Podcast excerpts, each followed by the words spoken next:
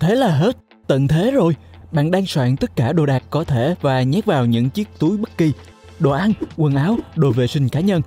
Tin tức trên TV thì vẫn cứ tiếp diễn. Báo đồng đỏ đang nhấp nháy trên màn hình. Bạn kiểm tra đồng hồ và biết rằng thời điểm đã tới, nhưng thậm chí bạn còn chưa kịp đóng gói xong đồ đạc. Bạn lao ra khỏi nhà và thấy mọi người đang vội vã xách vali. Bạn lên xe và phóng nhanh hết mức có thể, vừa đi vừa tránh tất cả những người đang chạy trên đường. Bạn đến một nơi hẻo lánh trong rừng. Bạn đã xây dựng căn hầm trú ẩn cá nhân của mình trong cả năm nay. Nó có khả năng chịu được các điều kiện thời tiết tồi tệ nhất, lốc xoáy, bão táp, núi lửa và hy vọng là cả một tiểu hành tinh. Bạn chạy đến hầm trú ẩn bên cạnh các bụi rậm và cây cao, không có cách nào để một người có thể biết được nó nằm ở đó. Cánh cửa trông giống như cửa kho trong kho tiền của ngân hàng với các chồng tiền khổng lồ ở bên trong. Ở bên trong là một cái thang đi xuống 9 mét qua một đường hầm tối om. Điều đầu tiên bạn cần làm là cung cấp điện cho nơi này. Tất cả đều chạy bằng pin siêu mạnh lấy năng lượng từ các tấm pin mặt trời ở trên. Bạn còn dự phòng một máy phát điện chạy bằng nhiên liệu. Mong là bạn sẽ không dùng nó, nhưng bạn luôn nghĩ phải chuẩn bị kỹ trong mọi tình huống. Toàn bộ hầm trú được xây dựng từ bê tông và thép giúp duy trì tuổi thọ tối đa.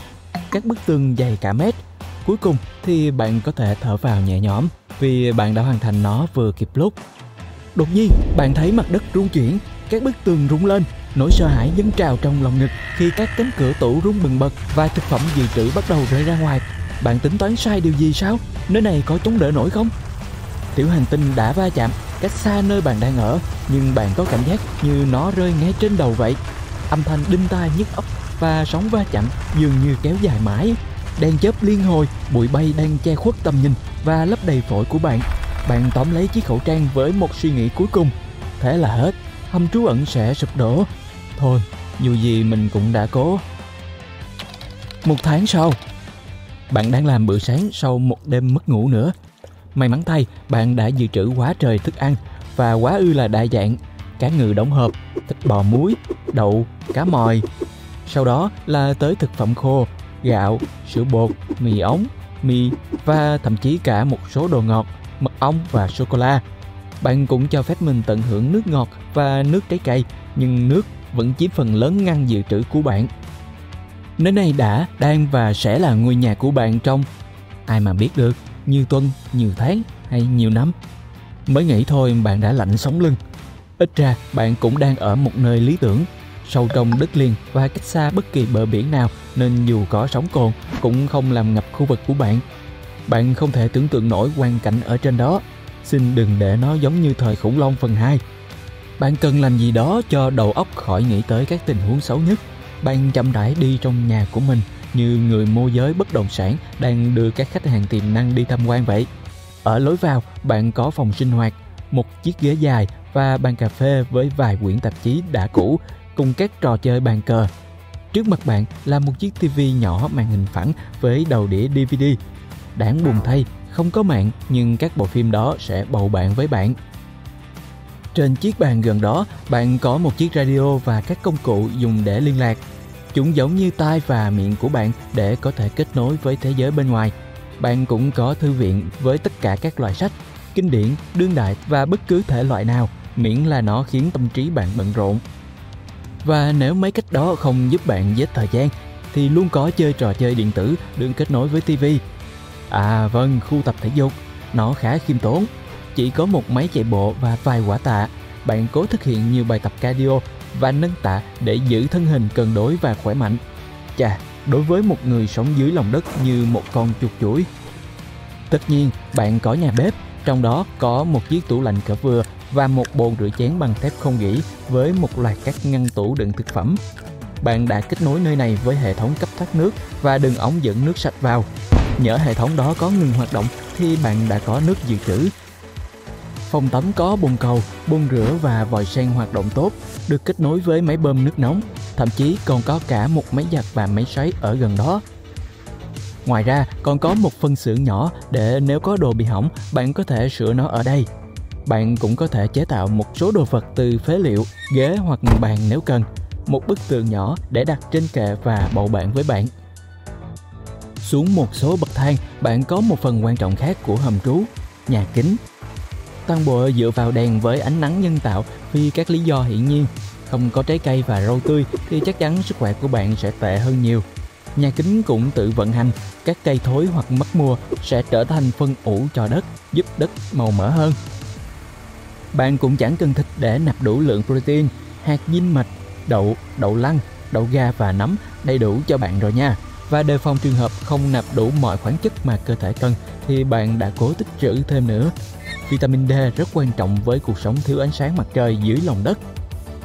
Không xa trang trại nhỏ dưới lòng đất là phòng ngủ của bạn. Nó có một chiếc giường đôi lớn, một cái tủ nhỏ ở bên phải và tủ quần áo nhỏ ở bên trái. Bạn ăn mặc không đa dạng cho lắm, nhưng ai thèm để ý đến chuyện bạn mặc mãi một bộ đồ cơ chứ? Mặc bụi sao? Bạn trèo xuống thang để tìm phòng máy phát điện. Có một lý do khiến nó phải nằm sâu hơn ở dưới lòng đất và được bịt kín bằng vật liệu cách âm. Máy phát điện thỉnh thoảng vẫn hoạt động và nó khá ồn ào. Nó cũng được kết nối với hệ thống thông gió để khí thải được đẩy ra bên ngoài. Sau đó là phòng phổi. Tất cả đống hộp kỳ lạ này đều là các máy bơm mang oxy từ thế giới bên ngoài vào nhưng nó có một hệ thống lọc tân tiến giúp làm sạch không khí trước khi bơm vào nơi trú ẩn của bạn đây cũng là phòng chứa đồ, mọi đồ dự phòng đều ở đây, ghế dài, nệm, bồn rửa bổ sung, thậm chí còn có hai chiếc tủ kết đông để đựng thực phẩm đông lạnh phong khi sự cố xảy ra. Vậy một ngày ở trong hầm diễn ra như thế nào? Đầu tiên, chuẩn bị bữa sáng và thưởng thức một tách cà phê. Sau đó, bạn đi đến đài liên lạc để nghe xem có tin tức gì mới từ thế giới bên ngoài hay không. Cho đến nay, vẫn chưa có. Nghe ngóng xong, bạn đi đến nhà kính để chăm sóc cây một lượt bạn thực sự thích ở đó vì nó cho bạn cảm giác như đang tận hưởng không khí thiên nhiên. Ít nhất thì cũng được một chút. Cứ thấy quả nào chín là bạn hái và mang vào bếp để rửa. Và chẳng mấy chốc đã tới giờ ăn trưa. Bạn tự chế biến cho mình một đĩa salad dưa chuột, cà chua và xà lách trông thật đẹp mắt. Điểm thêm một chút mì ống và bạn đã ăn hết sạch. Sau bữa trưa, bạn mở một đĩa DVD mà lâu lắm rồi bạn chưa xem. Xem xong, bạn đi dạo và kiểm tra nhanh mức độ của oxy và nước. Hôm nay cũng đến ngày kiểm tra máy phát điện theo lịch của bạn. Bạn leo xuống tầng hầm để xem mức nhiên liệu và máy lọc oxy. Cho đến nay, máy móc vẫn chạy ngon lành. Dù vậy, nghĩ tới chuyện sẽ phải ở đây lâu hơn dự kiến khiến bạn thấy nơm nớp lo âu. Nếu bạn hết nhiên liệu thì sao nhỉ? Bạn mò may cả mấy tiếng đồng hồ ở xưởng. Gần đây, bạn chẳng cần sửa sang gì nhà cửa, mà đầu óc bạn hôm nay cũng không mấy sáng tạo lắm nên bạn đi đến phòng tập thể dục. Hôm nay là ngày tập chân. Ừ, bạn sợ ngày này. Điều này chưa bao giờ thay đổi. Chẳng bao lâu sau là tới giờ ăn tối, bạn hâm nóng chút mì và thư giãn trong phòng khách, nghe các giai điệu từ máy phát nhạc. Nơi này tiêu tốn của bạn hơn 100.000 đô từ việc đào hầm, thi công và cuối cùng là cài đặt tất cả các hệ thống cần thiết cho việc sinh tồn. Đó là còn chưa bao gồm thức ăn bổ sung và các hoạt động cá nhân khác trong hầm. Vâng, bạn thật may mắn. Toàn bộ những điều xa xỉ đó khiến cuộc sống trở nên tươi đẹp gần như thế. Một tháng rồi mà ngoài kia chẳng có gì mới. Bạn hơi có chút hướng nội nhưng nơi này dần khiến bạn cảm thấy ngột ngạt. Bạn đang trở nên cô đơn. Âm thanh của đài radio kéo bạn ra khỏi sự trầm tư. Nhiễu sóng sao? Không, đó là một giọng nói nghe không rõ lắm ai đó đang cố gắng liên lạc với bạn qua radio bạn lao tới đài liên lạc suýt nữa thì ngã bổ nhào vì sốc thế giới an toàn rồi ha cảm xúc ùa đến bạn làm bạn tráng ngợp bạn khá quen với cuộc sống bên dưới lòng đất của mình, nhưng cuối cùng đã đến lúc mở cánh cửa và bước ra ngoài thế giới.